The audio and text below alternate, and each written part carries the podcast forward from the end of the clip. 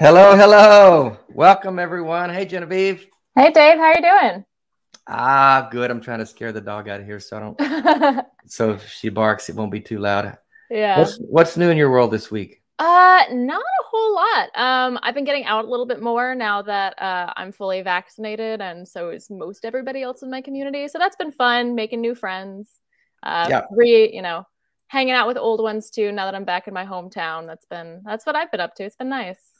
Yeah, it is good to get out again and feel somewhat normal, even though we're far from normal yet. But Yeah. it's it's good to get out there and do some things.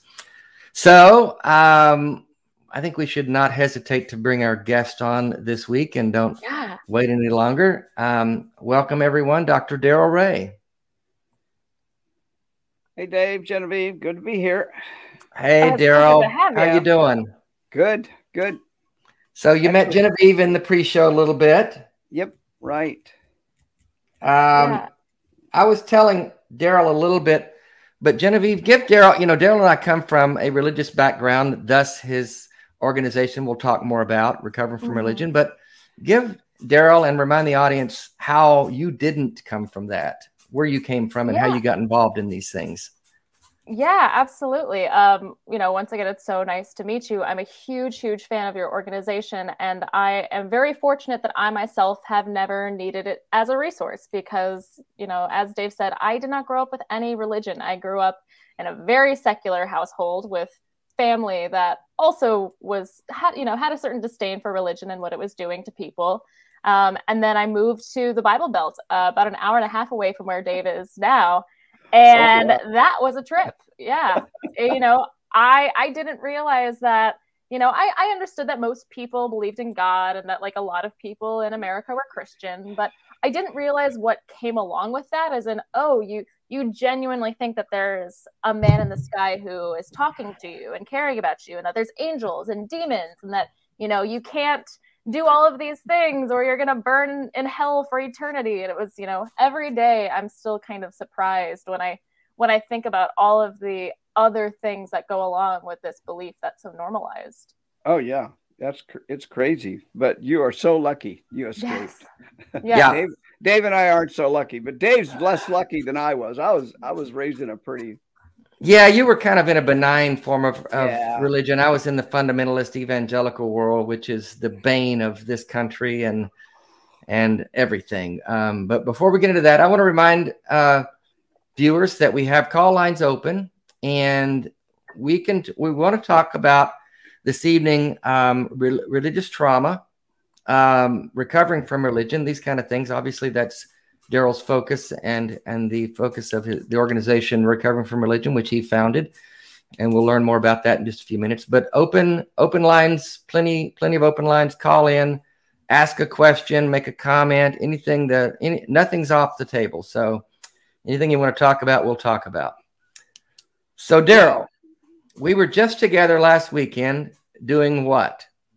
we were at our excursion, the Recover from Religion excursion, which is actually a retreat. We Mhm. just don't call it that because it has religious overtones. yes, it does. we do not we do not like religious overtones or undertones or Trigger warnings. Well, tell us tell us about what what's the reason for that and what went on there and what what's that all about? Well, it's an opportunity for people to just come together that are that are on their journey out of any religion. I mean, and we have just about every North American religion you could identify at the at the retreat. We did it the first time 2 years ago and then COVID hit. It was so successful. We had uh, we had 50 people there plus some volunteers. And then this year we had 70 people there, inclu- including volunteers. So it grew. It, it, we we added about 20 seats to them to the excursion this year. Mm-hmm. But we had we had people telling their stories, uh, just talking to other people who are going through their journey away from religion can be quite healing and helpful. At the same time, we had speakers. I, I was one of the speakers. I, I spoke on religious infection. I also spoke on sexuality. I did two different talks. But Dr. Travis uh, Voorhees, who's the one of the co-hosts of the Secular Therapy Project, he did a talk. Candace Gorham, whom you know really well, uh, Candace was there to give a talk, a couple different things. She talked on her new book that's coming up on uh, death, grief, death, and dying. Mm-hmm. And she also did a meditation class to teach people some meditation techniques. So it's it was a wide range of things that people could do, wide range of activities. And Alice Greczyn, Alice Greczyn. Oh, I forgot. Yeah, I didn't mean to forget her. Alice was. Oh my goodness. We brought her in. She was our special guest. We try to have a special guest every year, and this year we had Alice, who's a bona fide actress. Uh, look at her yeah. IMDb on. You know, look up IMDb Alice Greczyn. Mm-hmm. You have to spell her last name right though, because yeah, it, I, I can't spell it. It's very different. and you'll you'll realize this this woman has been an amazing number of films and things and she's a legitimate actress building a career for herself. But more interesting to us uh, uh was her talk on mystical, the neurobiology of nis- mystical experiences. Fascinating. It was, wasn't it? It was. Oh my God! Yes, uh, she's brilliant, and she, she's written a book called. We're going to have her on, Genevieve. She's yeah. She's coming on in November. Uh, we don't have the date set yet, but she'll be a guest on the show. She oh, is so, so excited for that. Her her talk was a talk a PhD would be proud be proud. Absolutely, incredible Jeez. slide presentation. Yeah, basically that what's going on in the brain when you're slain in the spirit, when you're speaking in tongues, those things that we attributed to the power of the Holy Spirit. There's a legitimate brain thing going on in your brain that explains what those what those experiences are all about. It's fascinating. Yeah.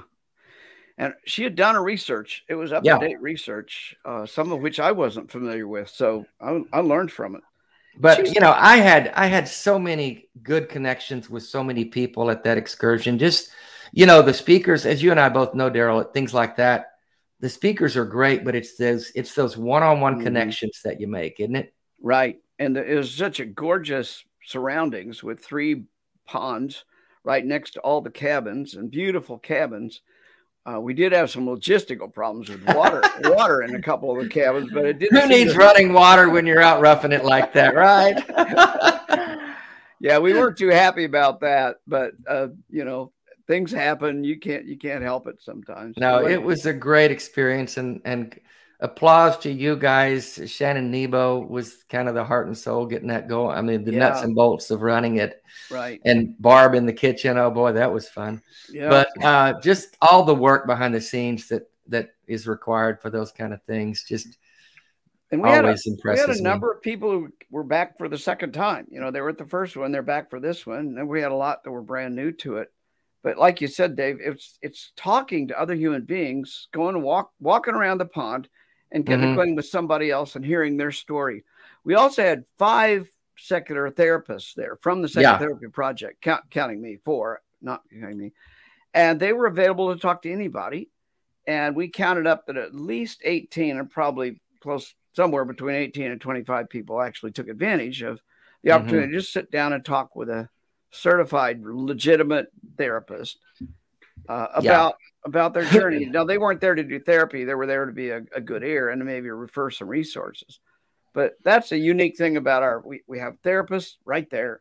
We have good speakers. We have c- cool people like like you, Dave, there to talk to, and uh, you know people people like connecting with with you because you've been through a lot of the shit that they've been through. Oh, I had so many people that just wanted to talk to me, having heard my story. I had so many great conversations with individuals. It was just rich.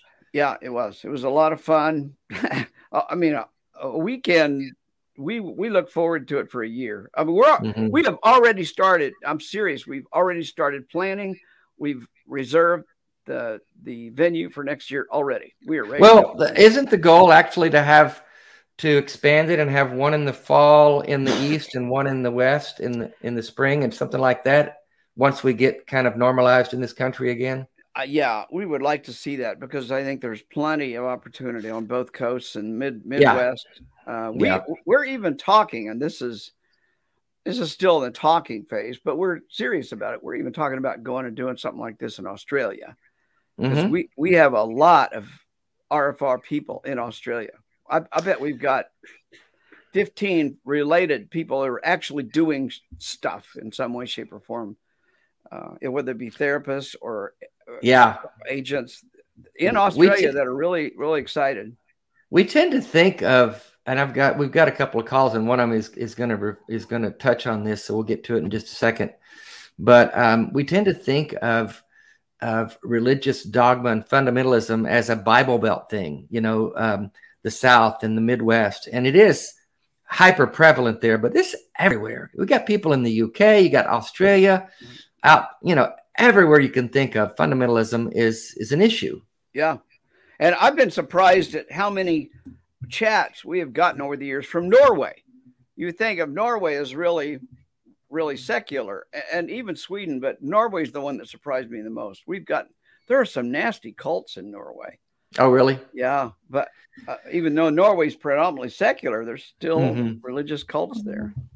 Well, Darrel, I want to get to recovering from religion a little more in depth in just a minute. But Genevieve, I wanted you to, I wanted to ask you, Genevieve, just are you surprised? I know you got into this space, if you will, because you saw what was going on around you, even though you didn't come out of it. Were you surprised, and are you still surprised that religious trauma is a real thing? You know, I am not surprised whatsoever. Um, you know, it, it kind of, I, I think it wasn't something that I necessarily thought of too much when I was growing up. But I think at the same time, we didn't really have that language when I was growing up. But I already That's knew true. people who had grown up religious and were still dealing with you know fears of hell and you know their own existential crises. And so it only made sense that religious trauma would exist. And then of course once i started getting really into diving into evangelical christianity particularly in america you know i spent a lot of time in ex-christian groups and listening to ex-christian podcasts and that you know that is such a universal experience of you know even if you're not dealing with the trauma of the beliefs that you grew up and the fear that you had instilled in yourself there's still just the trauma of of grief because you're not just right. losing you know you're not losing a belief you're losing an entire identity you're losing an entire community mm-hmm. and i think that's something that i think is so beautiful uh, about what you're doing darrel and especially with this retreat is that it's so important for people to know that the benefits that they got from religion, that community and that connection, I, that's a lot of what, what makes people mm-hmm. stay. Um, and you can get there, you can get that elsewhere. Mm-hmm. So I think yeah, that's we really, put, really great. We put a lot of emphasis on that at the, at the excursion. This is your new community if you want it, and or build one like this back at where you came from.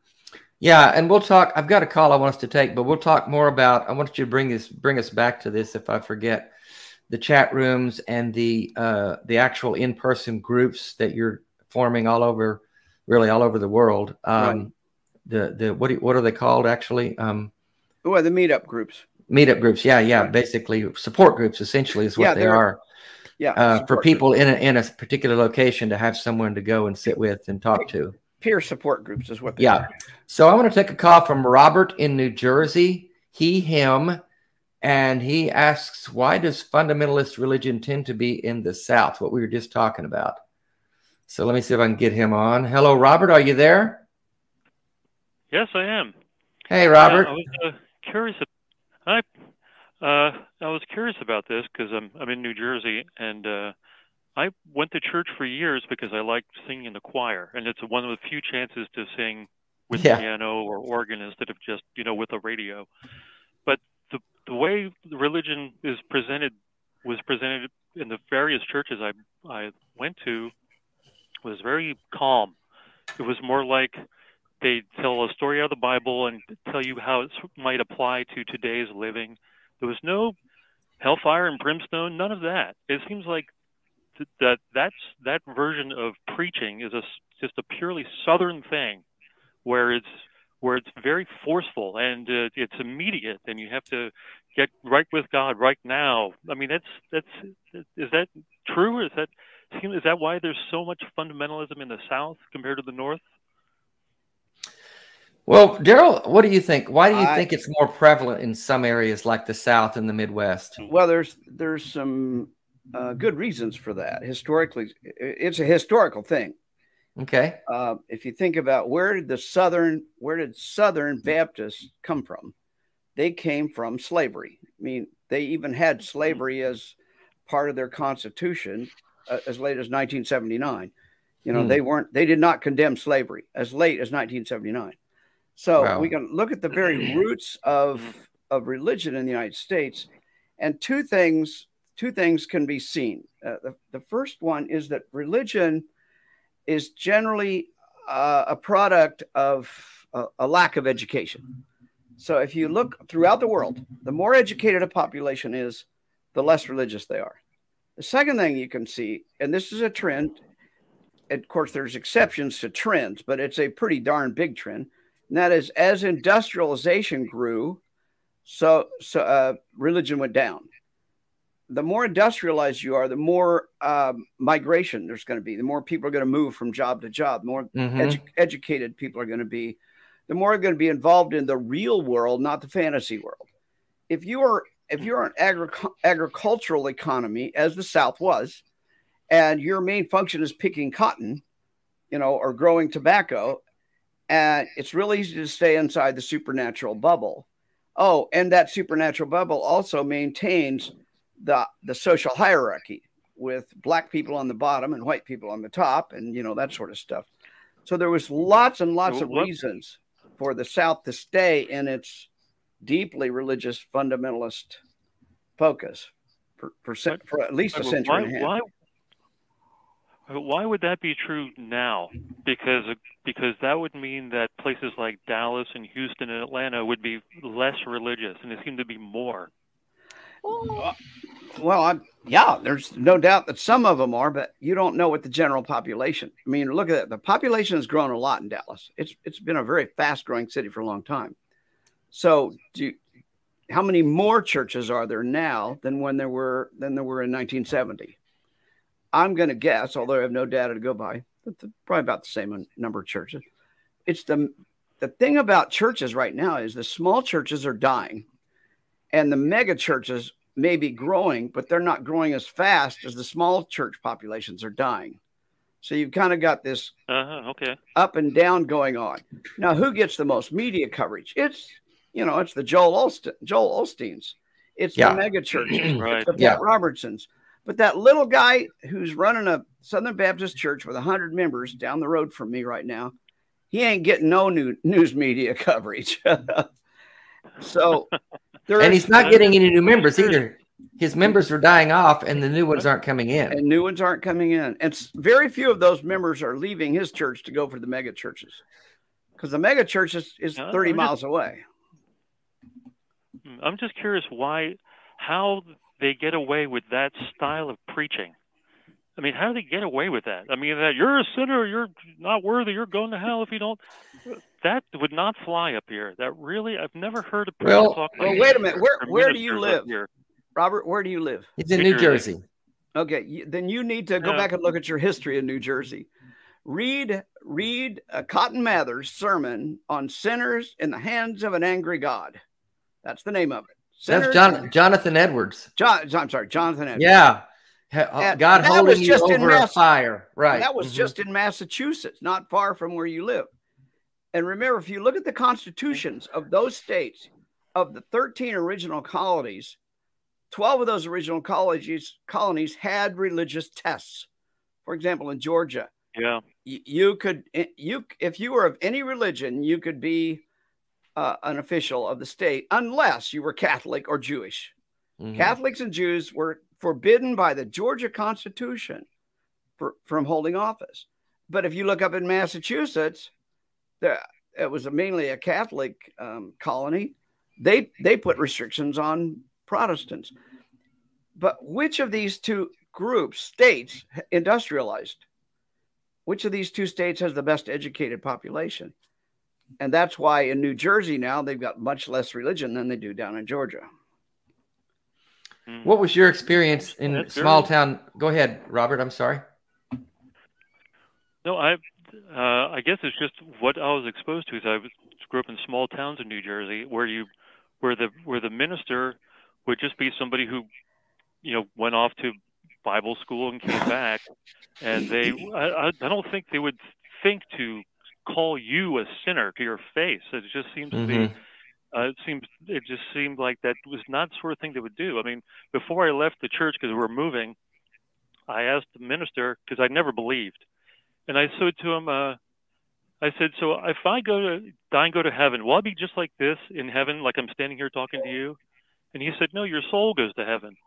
And I said, is my soul anything I can I could sense or interact with or affect in any way? He said no. And I said, then who cares what happens to it? And he just That's a good question. And I said, okay, well, uh, nice knowing you. We are moving to another to another town. But he, he didn't he didn't say, oh, God is but nothing. He had nothing. So I, it just I never ran across a fundamentalist sort of person up here. So that's why I call it that. Well, but, they're there. They're they're there. Uh, in any oh, yeah. place in the country you go to, you can find the Southern Baptists and the Pentecostals. They're just not as prevalent in the. And you mentioned some of those big cities in the South. You know, when we're talking about the South as a whole, um, and Georgia, uh, Georgia is different than Atlanta. Yeah, and Texas right. is different than Dallas and Houston. Especially and North Austin. Carolina. Yeah, mm-hmm. North Carolina is different than Charlotte. So when you get in the big cities in the South, you'll find a different mindset. I, I call them blue dots in red states. Right. It's when you get out. I mean, Genevieve, you know, share your experience with small town North Carolina in terms of fundamentalism. Yeah, I mean, I mean, well, my small town was interesting just because we were close to a military base, and so we actually did have a decent amount of people from all over. But something that that it really matched up with where you get those fire and brimstone preachers uh, it seemed completely political um it it very mm-hmm. much aligned with you know christian conservatism and you know republicans in particular and i think a lot of that has to do with how this preaching of fire and brimstone and you're a sinner it's all about judgment and also about fear and when you live in a small town, when you take the Bible to mean that um, like homosexuality is a sin, then you're going to be angry about the world. You're going to say that, you know, you're gonna what what was it? Pat Robertson, I think, who said that Hurricane Katrina was because of the gays, you know. Yeah. So they, you know, yeah. what they're doing is yeah, exactly. You know, but I think what it really comes down to is they're projecting their own fear of the other, their own anger at the world, and that's that's where that's what they see their God as as well. You know, God has a million definitions, but it seems like he always kind of lines up with whoever the person is that's describing it. Yeah. Uh, you were lucky, Robert, in that you grew up uh, um, out of that, uh, out of the crosshairs of evangelicalism, because it's it's it's a prevalent, and it is more prevalent in southern part, some parts of the country than others, as we talked about. But it, it is, you can find it everywhere, and you just happened to. I, oh, I, I know I'm, I know I'm lucky. I just, I just finished uh, Dr. Ray's uh, book, The God Virus. I got it for oh, Father's good. Day. Ah. I, I just finished it, and really extremely well written. You know, when I was when I was reading it, I thought, okay, how's he going to keep this God virus metaphor going? Maybe for a chapter, maybe it's the entire book. it's beautiful. I mean, it's really, it's it's really awesomely written. Well done, sir. It's really, yes. really great. Well, thank you. I, you beat me to it, Robert. I was just getting ready to say before you uh, made that comment, and I appreciate that. Uh, really do. Uh, in that book, I kind of predict that it's going to get worse before it gets better, because it, it's like it's almost like. Um, once something is attacked, if an animal is attacked, it has a defense mechanism. Well, uh, religion in the United States is feeling under attack. So it's going to fight back. And I say in several places in the book, it's going to get worse. Basically, I, I almost want to tell people, look, I told you so.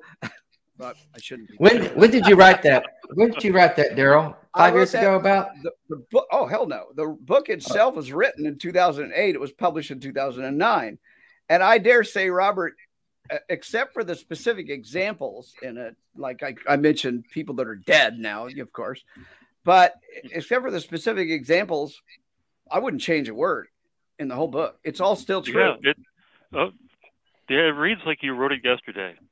Yeah, it's, it's really it's it's it, it really is well done. Well, mm-hmm. thank thank you. When I write a book, my philosophy and, is, and, to, is to write a book that's going to be uh, factually the factually the same in five years. And if I can get 10 years, fine. I think this one's 12, 13 years now. So it's it's doing great.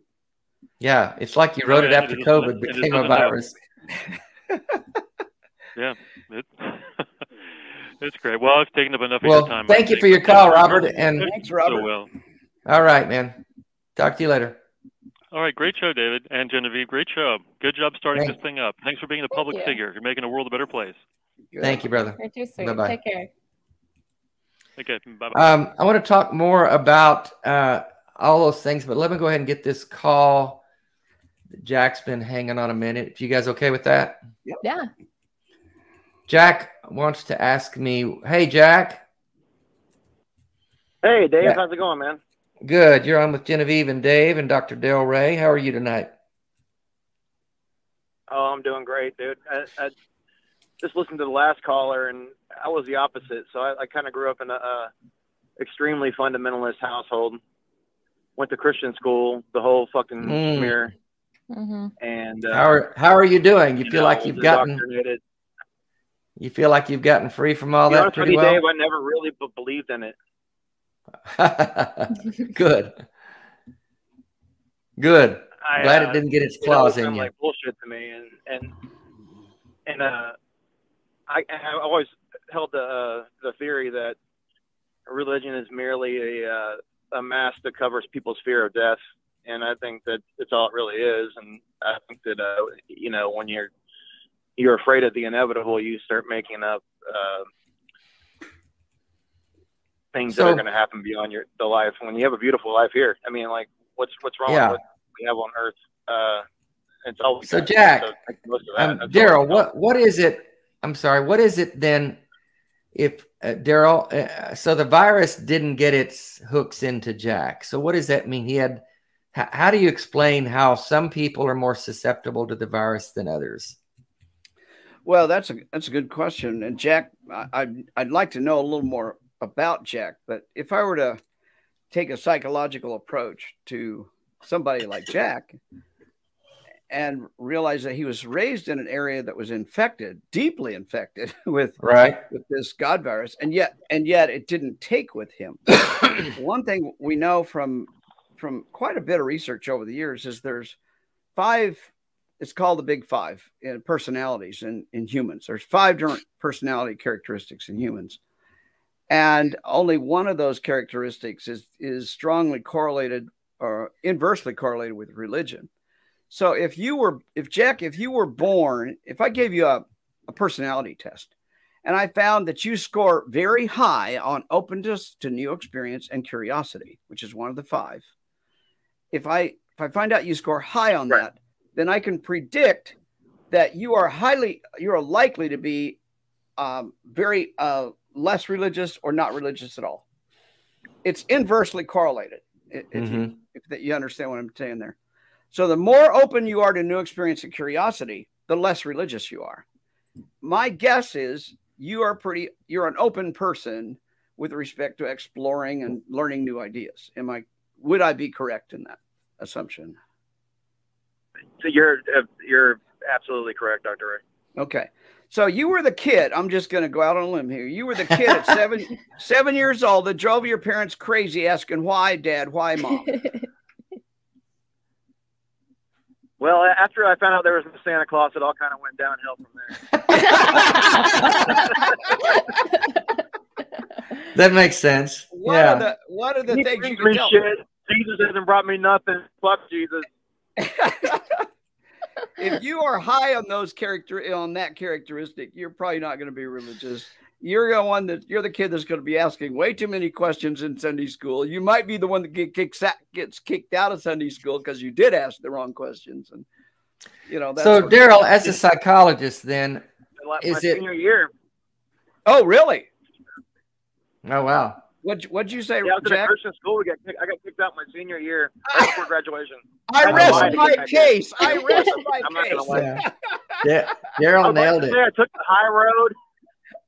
I did not take the high road. I took the fucking low road and go. lied All my ass off to get back in so I, could- I could graduate with my class. Okay. Well, there So- you go. Darrel, as I've got a question about that though. So, is this nature or nurture? Are the people that don't have those predispositions to catch the virus? What what do you find as a psychologist? What what, what is that? I hate I hate nature nurture. I, I think Yeah. they're pretty. I, I, think they're I actually- triggered you because I knew that. you took the bait. You took the bait. Oh, Dave, damn it, damn it! You're Ah. all over me. You've got my number. Hey, I got your number. I know you my- too well. push my buttons. It's not it's not nature nurture. It's there. There's a lot of nuance here, and one thing I I wanted to emphasize is that genetics you your your susceptibility to the COVID virus, for example, hmm has something to do with your genetics and how your your immune system is structured. So maybe my immune system is really strong in a whole lot of areas that I could be resistant to a lot of things, but it's weak around COVID. Then when if COVID comes in my region or area and I get in it my in my system, I could die from it, even though I'm I've got a really healthy immune system otherwise. hmm That's the way religions work. Religions look for your weak spot. And it, religions are always probing. That's what they're doing when they're knocking on your door, when they're teaching you a Bible lesson, when you're putting a, you know, God hates abortionists up on billboards and stuff like that. They're probing to find out where your where your weak spot is, and then the, the religion gets into that weak spot and infects you with a whole lot of other doctrines hmm let me let me throw a little experiment out. Uh, if I said black lab uh, dog, black Labrador, uh, could you describe Jack? Could you describe the personality of that dog? You there, Jack? Jack? Well, I'll keep going. How about Dash Dax, Dachshund? Yeah. Could you could you, or how about Poodle? The personality. Pers- What's your answer, Genevieve? Do you think you can tell a personality from a dog breed? Uh, loosely. Um, there's predispositions, of course, but not every dog's Mhm. going to be the same. Okay, would would you expect a pit bull to have the same personality as a as a uh, black lab? Mm, not really. Well, wait a minute then. What if a black lab raised a puppy as a, a pit bull puppy? Do, would the would the pit bull puppy then behave like a lab, black lab?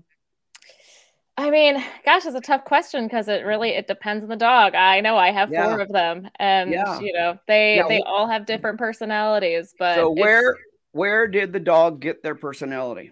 Did the dog get the personality from its mother because it did not know its father? Almost no dog knows who its father is, right? yeah. Okay, so where did they get the personality? Well, I mean, the interesting thing with dogs, and we've seen this too with like domesticating foxes, is that we are breeding and selecting for certain personality traits. Mhm. You're So, ex- exactly right. So I'll rest Mhm. my case right there, Gene- Genevieve. It's genetic. Yeah. Fif- what we now know after some decades of research is that 50% of your personality is directly related to your genes. What if those genes have a propensity towards uh, following authoritarian leadership or propensity towards supernaturalism? Then you are going to be easily more easily infected with religious ideas. And we, we're it's pretty clear. Now, the fact is, if, if you're in the United States, you're going to, and you've got that com- personality configuration, you're more likely to get infected with evangelism. But if you were in Pakistan, you would same same person, same genetics, you are more Right. likely to get infected with Islam. It's it's whatever God virus is in the environment. Ah. You can't catch COVID in Antarctica right now because it ain't there. You know, hmm O- That's only good. what's in That's your very- environment. That's um I think that's an incredibly helpful way to look at things and what's going on in the country and why certain areas are more susceptible to the God virus. Right. Um, and, and, you know, Christians will tell you themselves, evangelicals have these statistics. If you don't get kids when they're young, you're less likely to get them. If you don't get if you don't get kids in there when they're going into high school and youth group and they've these college groups when kids are coming in and they're all vulnerable and mm-hmm. and insecure and scared. So you get go to these college uh, campus groups and try to get them hooked, get your hooks in them. Then there's certain periods of time in life uh, when when the virus you're more susceptible to the virus. Uh, the Jesuits used to say, "Give me the boy till seven, I'll give you the man." Yep. And any and as I as I write about in the God virus, when you're under a lot of social stress or physical stress, uh, or your immune, immune system is under stress, you are highly likely, uh, you are highly susceptible to getting infected with religious viruses. Mm-hmm. So when or somebody dies in your family, why do ministers spend the whole funeral proselytizing? Mm-hmm. Because that's the time to grab you. Yeah. Mm-hmm. and somebody, they know it. Yep. Exactly. You, you, get a diagnosis of cancer today. I'll guarantee you the chaplain will be in the hospital room with you trying to save your soul well, tomorrow. that speaks to what Jack had on his notes. Said wants to ask Dave why he didn't turn to religion after my ALS diagnosis. because it's bullshit, and I knew it. Yeah, that's where I was getting to, Dave. well, I mean, make it till you make it, Pascal's wager type of thing. Yeah, I mean, if you you know my story at all, you know that when I discarded religion, it was such a it was such a done deal. It was just like I was just completely done, and so getting an ALS diagnosis didn't move the needle on that at all. Not, I mean, not even a not even a fraction. Uh, there was no there was no thought, not for a second. Oh, maybe I messed up. Maybe maybe God's punishing me. Maybe God's testing me. None of that shit ever entered my mind. So the, the idea I've said it before that this concept this phrase "there's no atheist in foxholes" is a, is lie. Mm-hmm.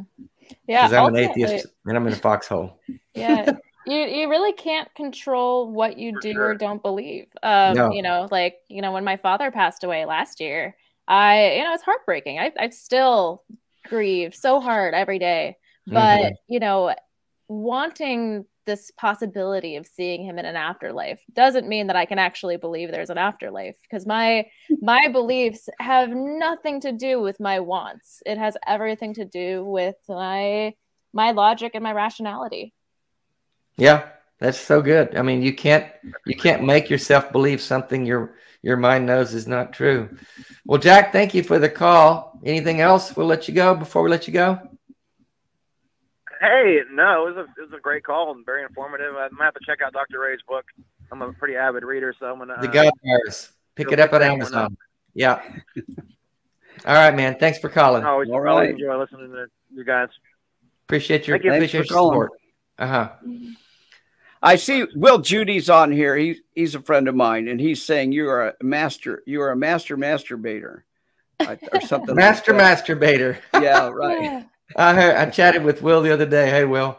Yeah. Um, yeah. Uh, before we, I've got another call I want to get to real quick. I want to encourage everyone if you haven't uh, like and subscribe to the channel, we appreciate your support. If you can become a Patreon supporter, we would appreciate that. Everything that we that you can share helps us do what we're doing. So, uh, but definitely subscribe to the channel and share it and like it because we have we have these amazing conversations every week. It's just uh, uh, we're, we're, really enjoying this. We've got. Can we take another call, guys? Sure. Okay, we got Seth in Michigan. He him wants to ask Dr. Ray and hosts. That's me and Yuji hmm. about theist arguments and how they defend them in conversation. Hello, Seth. Uh, hello. How are Hi. you, man? Hey, um, I'm doing good. Uh, I'm the one that you met in the Tennessee retreat, Dave. Oh, Seth. Hey, man. how you doing? How I'm doing, doing, good. Man? I'm doing good. How are you? I'm good, man. I uh, yeah, Great. Seth. Uh, tell, give us uh, just a brief synopsis of what you came out of. Dr. Ray would would find it fascinating, I think, and um, what you're dealing with, and then we can get to your question. Sure. Um, so have any of you, well, obviously Dave has because I told him, but have you heard of the PRC, Protestant Reformed Churches? Nope, that's a new one for me. Yeah, yeah, I can't say that I have Okay. Um, so, yeah, it's a very conservative uh, Dutch Reformed uh, background church. Um, they're down to like 8,000 members at this point. It's um, not many people, but basically, um, yeah, very conservative Calvinist um, background. And I was going to become a pastor, and I went to school um, to become a pastor. I didn't actually go to seminary yet, but I started listening to um, a bunch of different podcasts and just started slowly expanding my bubble. And over the course of a year and a half or so, I deconverted. Um, and I kept it quiet for a while, but um, there was one night after church where I was elected uh, president of the young adults group in our church. And that was just too much for me. So I came out to my parents. Um, and that was a disaster. Uh, had uh, went to the pastor that night and started the process of church discipline, where you uh, talk to elders and pastor for a few months. Um, and about a year ago, maybe not so much, uh, maybe nine months ago, I was officially excommunicated from the PRC. So, um, Congratulations. and I still, yeah, thank you. Um, and I'm still in regular contact, even though shunning is sort of a practice of the church. I'm still working for my dad right now, so um, I'm still in constant contact with the PRC. So that's a struggle that I have. Is that triggering you occasionally? Yeah, yeah, it is. I really feel like I should get a new job. It's just that Well, you Um, you told us that you work for your dad, and you basically he doesn't talk to you, basically other, other than work related conversations, but pretty much a, a non relationship at this point. Yeah, yeah, and that goes both ways. It's Yeah, yeah, yeah, it's really hard to have any kind of relationship when the church tells you that the only relationship you're allowed to have is converting. yeah. So, um, well, um, I, I remember yeah. recommending recovering from religion. Did you have you had a chance to connect with anyone in that in the organization that Darrel uh, founded? I I have not. There's a recovering from religion group in Holland, um, Okay. Michigan, which is not so far away. Um, Mhm. I've been going to Center for Inquiry meetings. Oh, good. Um, yeah. So I've connected with some people, but uh, no, I haven't really used recovering from religion much. Well, And and you were able to connect with a friend that I have up there as well. You guys got together, if, if I recall. Yeah, Joe. Joe, yeah, that's right. Pellerino. Uh huh. Yeah. Cool. Yeah, we talked for a while, and then uh, we played uh, frisbee golf recently too. Oh, really? Cool. Nice. good. Yeah. Well, did Well- you have any? What? What? what Um, your your your question was about how to defend them in the. Go ahead and ask your question for Dr. Ray. Sure. Um, so I've been in a lot of contact lately with people who are really into Jordan Peterson and Jonathan Pageau and uh, those types. Um, and I just find it interesting talking to them, especially through the lens of like uh, your book, The God Virus. Um, just thinking about the meme adapting so it can survive. Um, Mhm. how they have all these psychological analyses and looking at patterns in art and how you always see things through a narrative, so there's no real objective lens to view things through. So you might as well accept the place that you're born into. Um, and I just find it interesting because when when I'm listening to this, all I'm thinking is a man floating through the clouds to a place called heaven, or zombies wandering Jerusalem, or you know any of these things. Just mm-hmm. all of the miraculous claims of the Bible, or spirits, or whatever. And I just, um, I guess I'd like a uh, just some thoughts on on that phenomenon, if you have any. Uh, uh, Christianity, uh, especially more conservative Christians, thinking that these are defenses of their faith. Yeah. Well, are you in active conversation with these people? Yes, I am. What motivates you to be in active conversation with them? Um, well, I I just uh, went on Meetup, and I just was looking for places to have conversations with people because I'm I'm kind of a um, I like to have some kind of debate from time to time, um, and Center for Inquiry was one place I went. That was also for community, and then also mm-hmm. there's a Jordan Peterson discussion group near me and I thought that that would just be interesting to see that perspective and talk to them. Okay. Well, I, am not sure you've answered the question though. What motivates you to do this? You, what do you What do you want to get out of it? What's yeah. your purpose in doing it? Right. Essentially.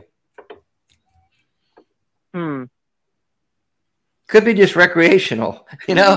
yeah, it's just it sport. I feel like I feel like recreational is what I'm going for. Yeah. Yeah, okay. that's kind of what it sounded like when you okay. were talking about you like to to debate. And what do you think about that, Darrel? I mean, I guess. Well, I wonder if it, eh, eh, I'm not finished with that okay. yet. It may be recreational, but what I'm at, what I really want to understand is, does it disturb you when mm. when you have these conversations? Do you lose sleep over it at night? Do you think about it for hours on end? afterwards?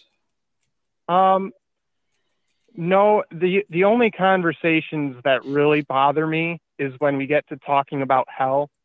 Um, it really bothers me when people don't seem to care about the doctrine of hell and just view it as a, brush off kind of fact.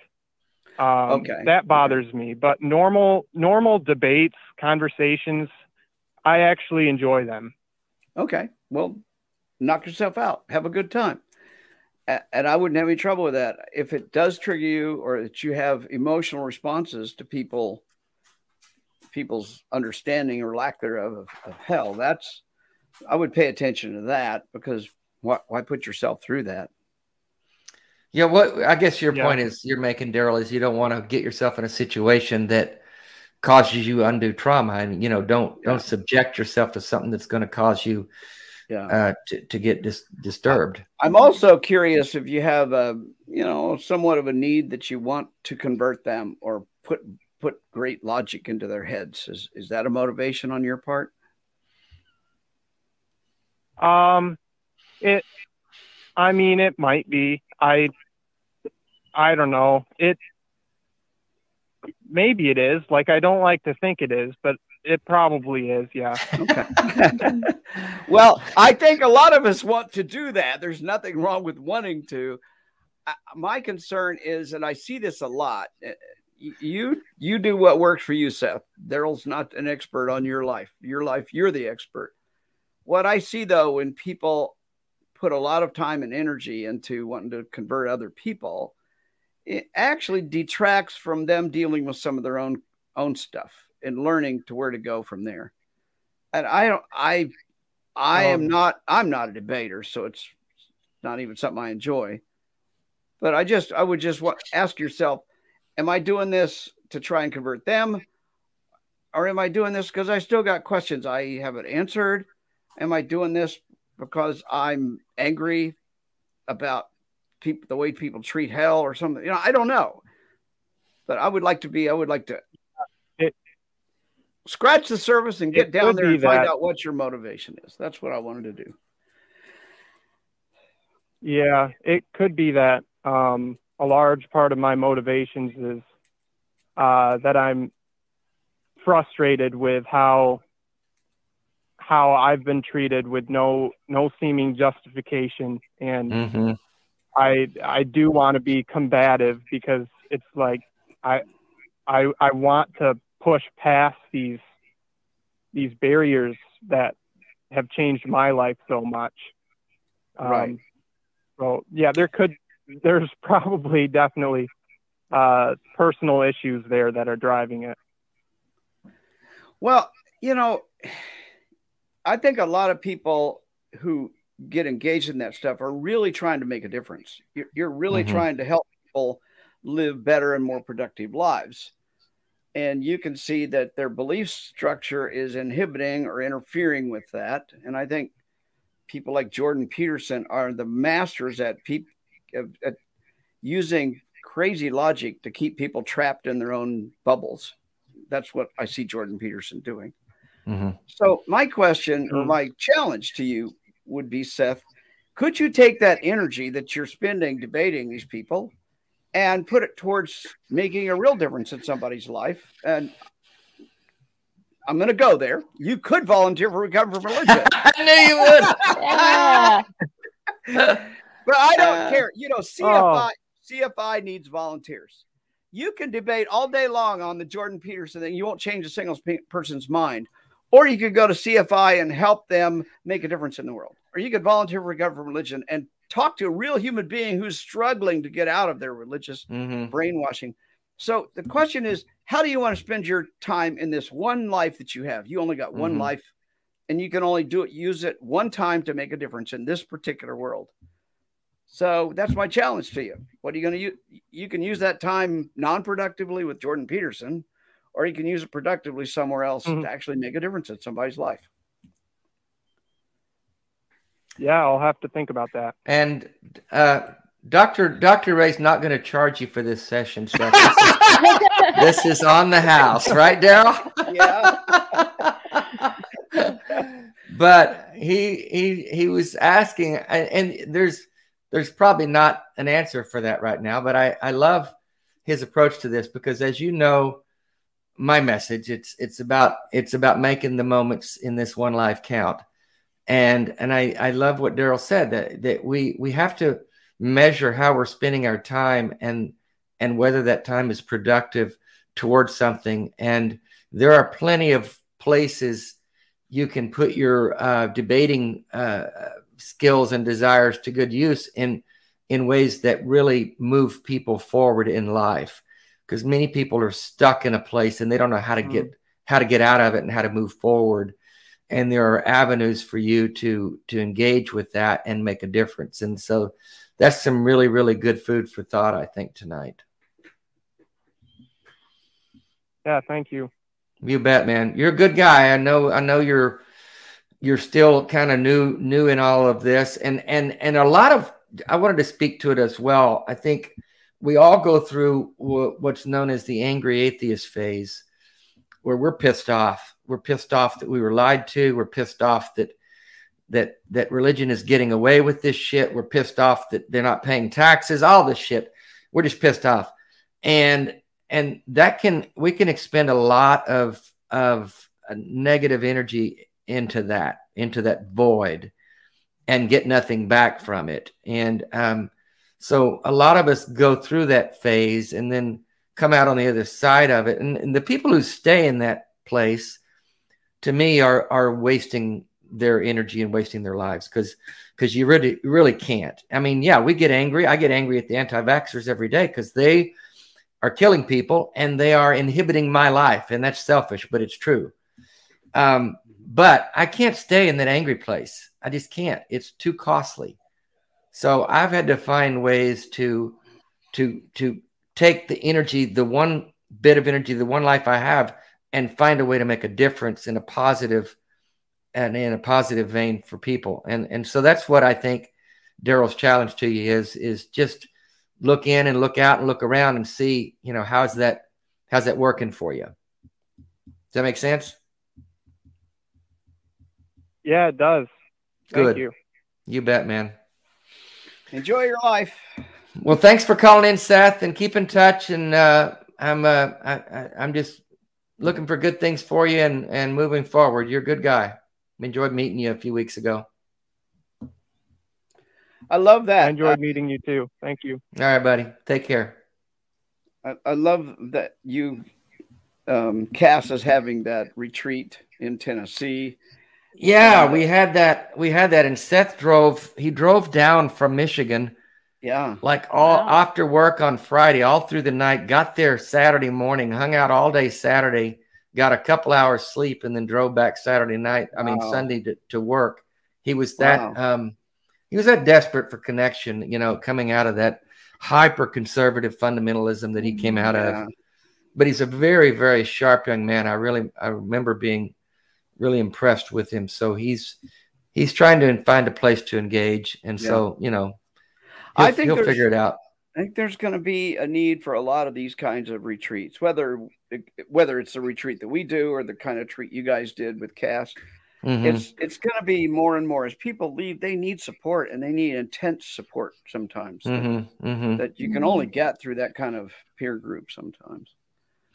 Well, Darrel, tell off, us- Hats off to Cass for doing that. I, I love. yeah, I love we, that was our third one we've done. So Yeah.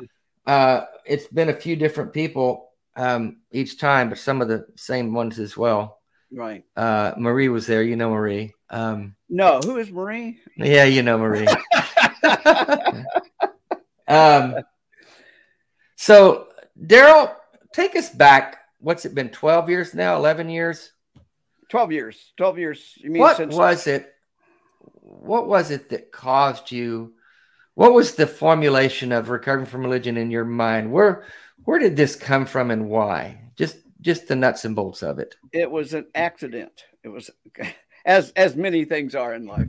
Mhm. My I was trying to promote my book, The God Virus, and it was like um, uh, March, March of 2009. The book had just come out in January, and I was promoting the hell out of it, of course. And my publicist said, "Well, Darrel, you ought to start a group.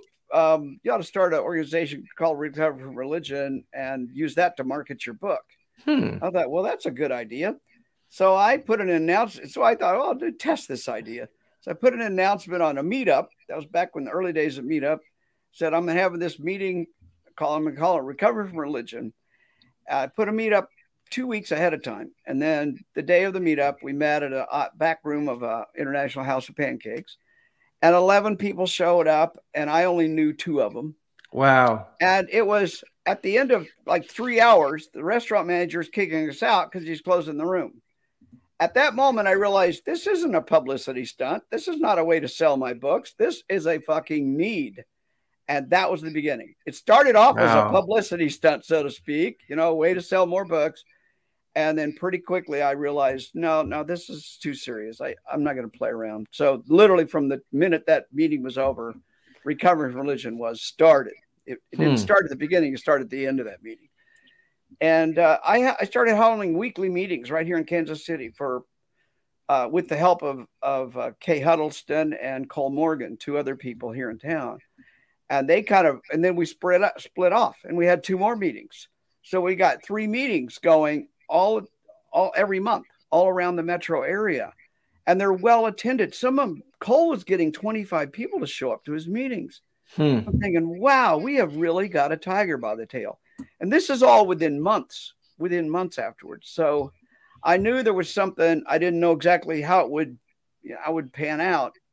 And I'll, I'll just tell you the first, first eight years of recovering from religion were difficult. It was hard. It was a constant slog, but we saw the need and there were people saying they were benefiting from it. hmm And then finally, once we got over that, you know, you have to build your infrastructure, you have to build your IT systems, you have to build your name recognition, all those things we had to do. We had to do it hard. It was a lot of work, and a lot of people were involved. Not just Darrel, it was, and not just Gail. I mean, it was a whole bunch of people.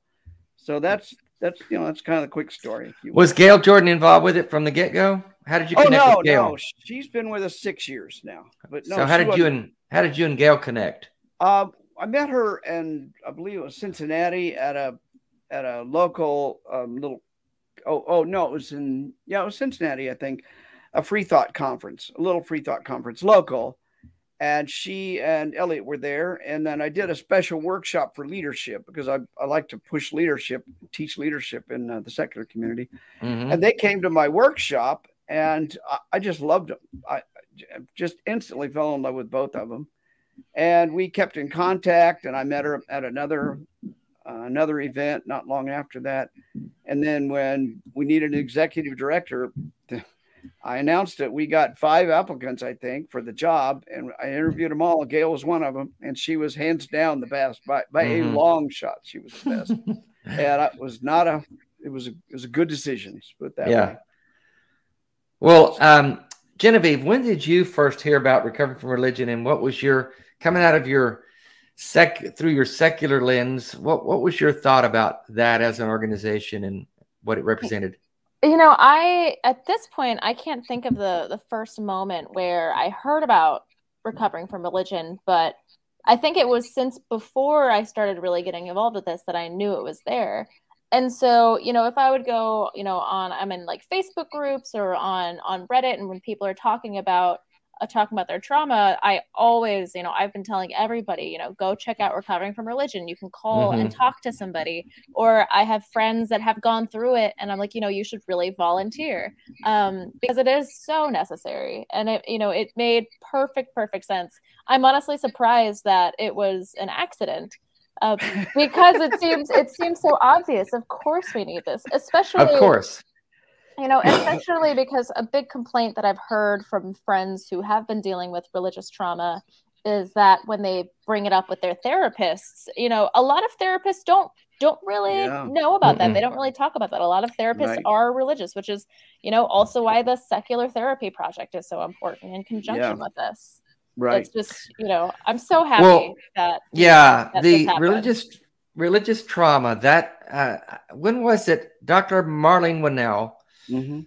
coined that phrase. How long ago was that, Dale? Uh, Uh, ten years. Darrel? Ten years ago. Ten years So, ago. as a psychologist, you, RFR kind of predated that by a year or two. Right. As a psychologist, did you think that that was a thing before she used that phrase, or did that surprise you, or what? What what we owe a lot to Mar- Dr. Winell for putting a name to what we've been seeing all along. As Yeah. a psychologist, going back, I mean, I've been a psychologist for 40 plus years. Right. I have seen trauma, and I've seen trauma that looked like it was perpetuated or caused by religion, but I never had a name for it until she came along. So you know, it's sometimes it's interesting when you can name something. Uh, I I call it the the red Volkswagen effect. I in 1970, I bought I bought my first Volkswagen. and It was bright red. A beetle bug? Beetle bug? bug. Beetle bug.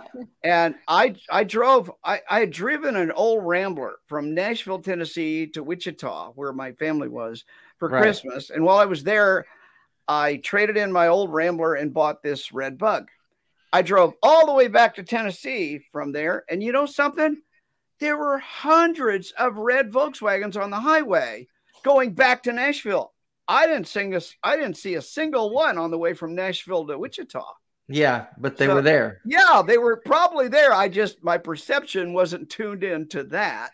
Yeah, that's a and good now phrase. that we now that we've got a, a name for religious trauma, we can start putting a diagnosis to that. We can start looking at the symptoms, the etiology, what causes something, and it's there. It's been there all along. We just couldn't see it.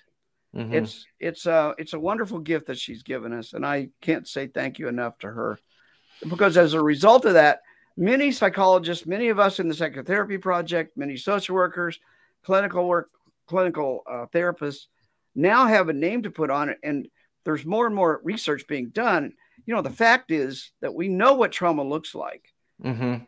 It- what is what caused it could be religion it could be war it could be ref, being a refugee it could be you know being a national national dis- natural disaster but of those four things i just named the one thing that nobody ever talks about is religion Yeah, yeah. Mhm. and Well, we we uh, we intend to have. We're gonna, uh, Genevieve. We'll have Dr. Winell on the show. Uh, I'm gonna reach out to her soon. I haven't yet, but I will. Um, I know I know several people personally. One one guy I'm thinking of as a good friend of mine lives in in the Nashville area. He he did three tours of duty in Afghanistan, and he's on uh, um, me- me- medical PTSD. Um, what am I looking for? From anyway, he's he's di- discharged because of medical reasons for PTSD right. from the military. Jesus, I couldn't right. think of military. um, my brain's whacked, but he will tell you, and he has told me, the trauma he experiences from his early religion as a Pentecostal is worse than the PTSD from the military. Mm. He said it's oh. more traumatic. Waking up night sweats, thinking about hell. Um, he was in the hardcore evangelical fundamentalist Pentecostal raised as a boy. Um, and, and he can compare the two and he says, Oh, hands down, religions is more traumatic to me than the than the military was. And that that tells you something right there. It, it does. And religion gets a pass because it does. People say, "Oh, religion's benign. Religion is good. You have to be religious to be moral." All that kind of bullshit. Then that means psychologists, therapists don't look at it. They don't scratch down below the surface. But I'm guaranteeing you, if if I had somebody come in my office now with signs and symptoms of trauma, I would scratch below the surface to try and find the roots. And if they said they've been to Afghanistan, fine. I still want to know, you know, what religion were you and what were you raised? Right. Because sometimes what we're what we now know is there's there's a there's a test you can take. Uh, CDC put it out about eight or nine years ago called the Adverse Childhood Experiences, ACE, ACE, Adverse Childhood Experience. I would encourage anybody that wants to go on there and take the test. Mm-hmm. What it what we know is if you've had if you score high on adverse childhood experiences, ACE test, then you probably have got some kind of childhood trauma that you're still dealing with. Hmm. Well, if you had childhood trauma and then you're exposed to religion or you're exposed to war, you know, or or you're exposed to domestic abuse or something, that compounds it. And some people were, would be calling that it's it's it's got a name. It's called complex PTSD. Um, there's still some controversy about how to define complex PTSD. Yeah. But that's okay. But think about your friend. He had trauma from his religious upbringing, and then he had trauma from his his war experience. Yeah. That's pretty complex. That's two different serious sources of trauma for him. Okay, so religious trauma. What do you say? To, what do we say to the people? I'm thinking of my sweet little mama who loves everybody and is just sweet little 87 year old white headed woman who loves Jesus and, and just thinks that he's the most wonderful thing and is very disturbed by my atheism. Um, my evangelical pastor brother, his two sons and daughter in law who are on staff at his big church in East Texas, and they just preach the gospel and love people, and they're not doing any harm, they're not doing any damage. Everyone's happy, everyone's doing great and they look at us talking about religious trauma and they just go, What are you talking about? There's no religious trauma in my world. What do you say to them? Well, it's there. It's been there for decades. It's been there for centuries. I mean, the, the, the gay kid in those churches okay. can't, can't, talk out loud about it or he will be vilified from the pulpit, perhaps. Mm-hmm, mm-hmm. The girl who got pregnant uh, out of, quote, out of wedlock might might be uh, shamed in front of the whole church or brought before the elders, you know, or there's something that something might happen. The there will at the worst, there will be people gossiping behind her back because she's pregnant without a husband. Mm-hmm. People, gay people who want to get married, even people who are not who are just cis hetero living together could cause all sorts of, of controversy and getting kicked out of the church and family not talking to them. Shunning is a real issue among almost all patriarchal religions.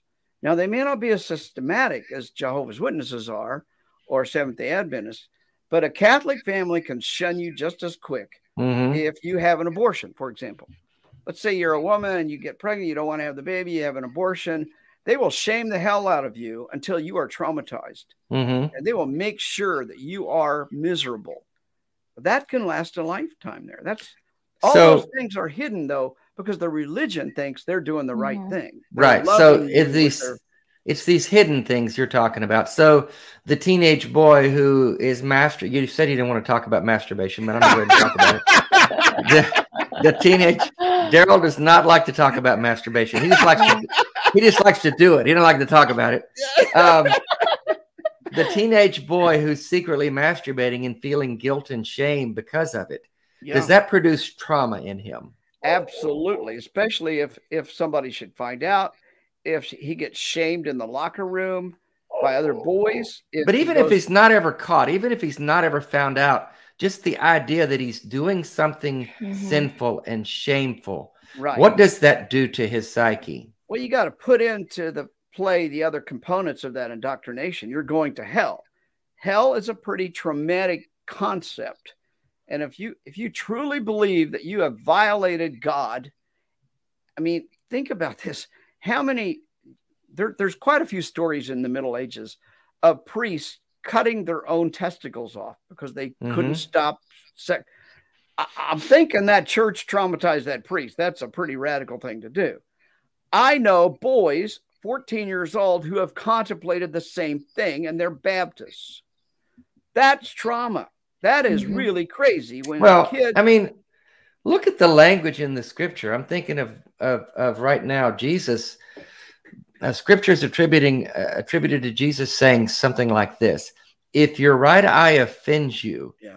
pluck it out. It'd be better for you to enter into life without an eye than to be cast into hell. If your right hand offends you, what do you think they're thinking that is? Yeah. I mean, That- yeah. exactly. um, cut your hand off because it's better that you enter into life with one Right, arm right. than to be cast into hell. What kind of a language is that for people to be Well, digesting? Language has consequences. Language Yes. goes straight into our brain. And when you're five years old and this language is being implemented in your brain, so is the religion. I tell I tell this a lot in, in my talks. At five years old, you were being taught English. I'm guessing both of you.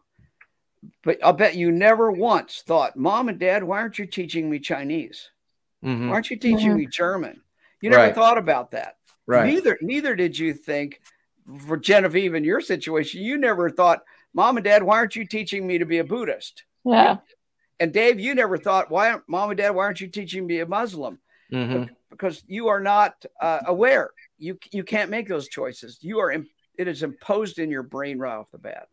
Now, once you get old enough to be a critical thinker, it's so deeply embedded in you, you can't even see the fallacies of the religion you were raised in Mhm. and and yet those fallacies can cause deep emotional conflict it's called cognitive dissonance and if you've got a dissonance between your biological body wanting to masturbate and your religious brain saying you can't do that or you're going to hell that conflict constantly hitting con- over and over and over again can cause especially adolescents to do some pretty damaging things Mhm. girls or boys Mhm. cutting themselves.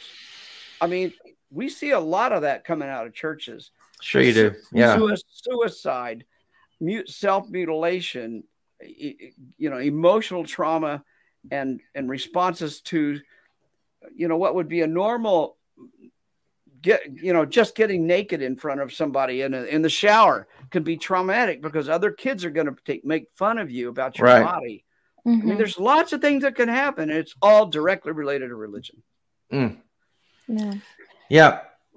you know what's interesting too is that even though the bible says to gouge out your own eyes or cut off your own hand so often we see this trauma that causes people to then just be violent to others and to Yeah. blame others true. i mean Yeah. look at exactly what happened in atlanta earlier this year you know that was absolutely a sign of religious trauma to be Yep. so tempted by these women that you go and massacre Mhm. Yeah. you know so many Yeah. of them it's it's horrible and and the other thing too when when you know i'm thinking about you know your sweet mom and and, and brother and you know all these families that are you know have this great relationship with god and like religion brings them so much value just like how that fire and brimstone theology tends to coincide with conservatism another thing that tends to coincide with conservatism is not really believing anything's an issue if it doesn't affect you personally.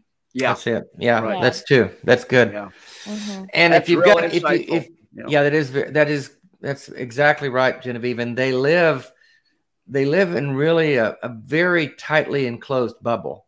Mm-hmm. They went to a Christian school that their church has. The kids went to ORU, Oral Roberts University. Everything is. Let's just keep all of the groupthink intact, so that you don't ever have to encounter anything that's outside the bubble. Of course, it's it's like living in that in that old movie ca- called The Village. Do you remember that M Night Mhm. Shyamalan movie, uh, The Village, where everybody was protected within this environment that was carefully controlled? And if you got out, you realize there's a whole other world going on out there, but it doesn't affect me, so I don't really have to worry about it. Mm-hmm. That's a good point, Genevieve.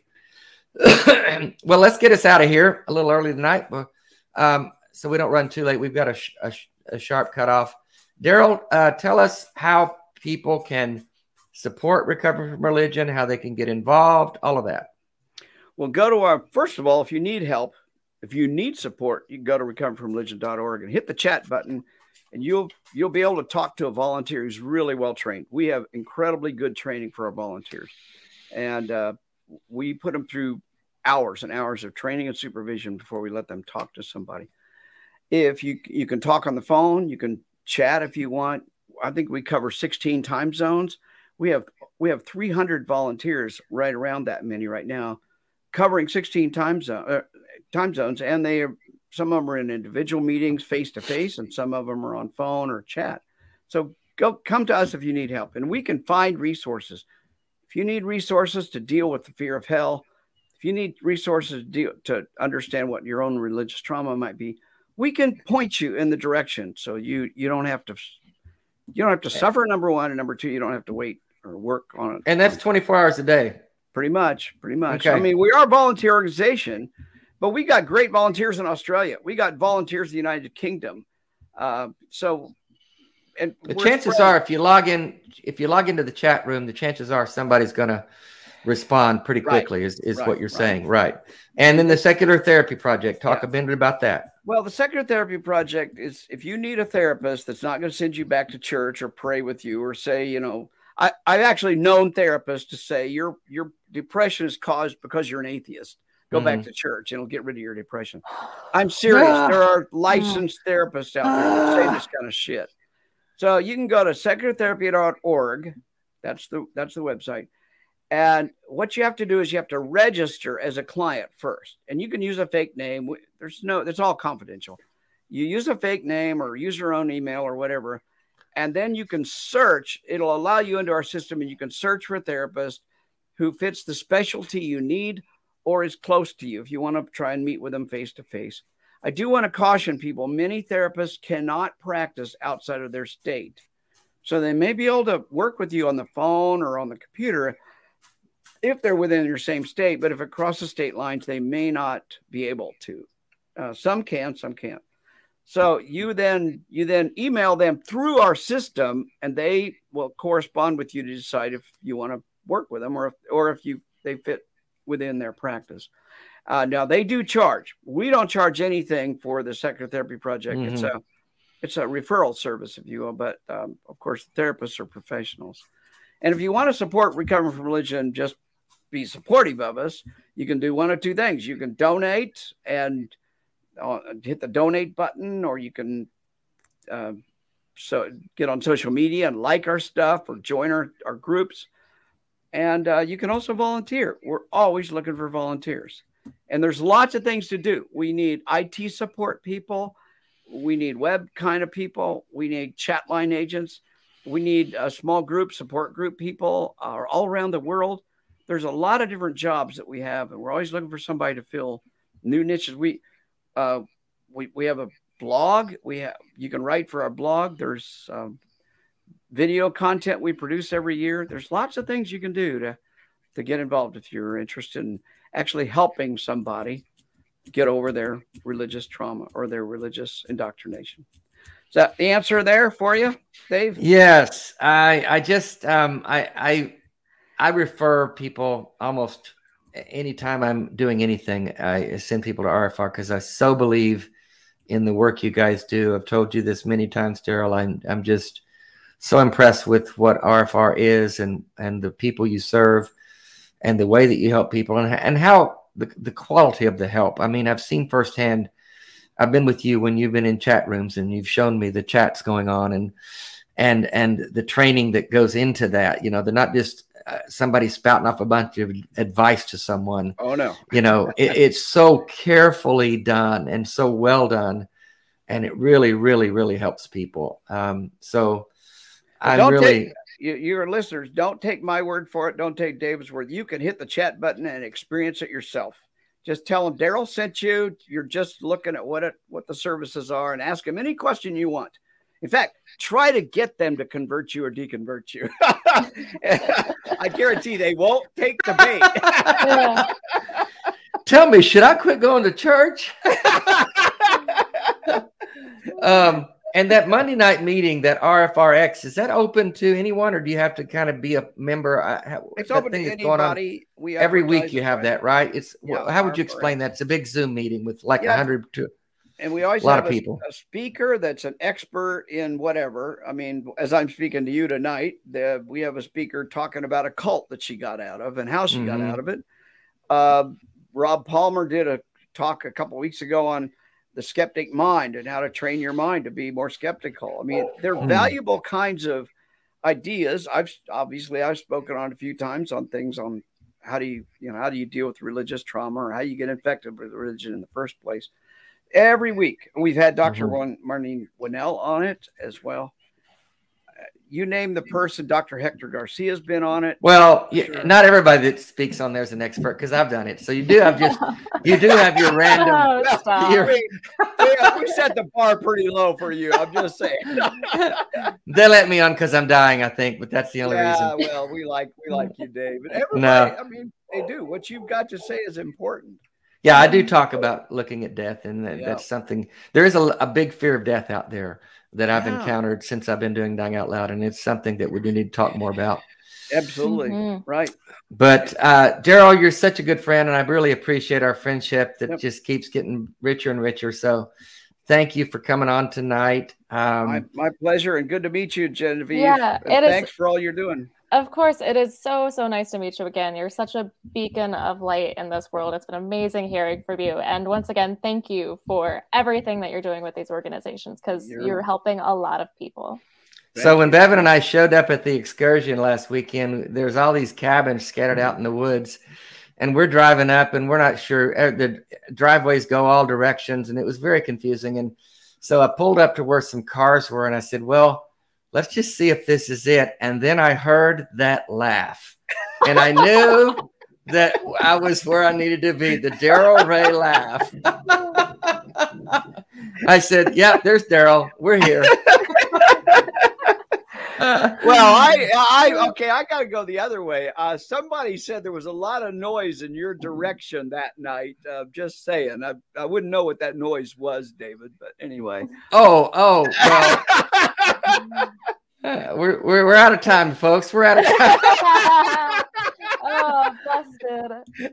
Uh, I was busted. Yeah, we were a little louder than we thought we were. But um, again, folks, hit the like and subscribe button if you can. If you can donate Patreon wise, we appreciate it. It takes money to put the show on, and we love coming to you each week. Genevieve, remind us who's on next week.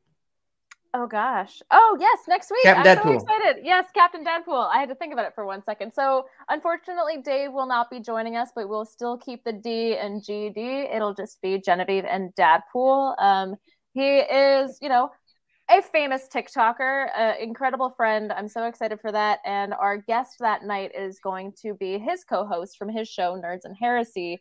That is Natty Nat. I'm very excited to talk to her about dispelling pseudoscience and myths and and cults and and all things weird under the sun that people believe and rocks mm-hmm. of course too very excited because she's that. what's her title? She's a uh, she geo... is a geoarchaeologist. Uh, yes. she warned yeah she warned us uh, not to let her talk about rocks because she won't shut up but i i love rocks. So i am i will nerd out with them all night long. Yeah. And definitely you can check out their their YouTube show. I think they go live on Sundays. Um, but that's Nerds and Heresy. You can find it on YouTube too. So I should be landing in time to to put a phone call in. I'll have a question about rocks. I'm sure. So yes, yes. I'll do. I'll see you guys remotely. Darrel, we'll see you one of these right. days soon. Yes. Genevieve, thanks again, and that's our show for tonight, folks. Mm-hmm.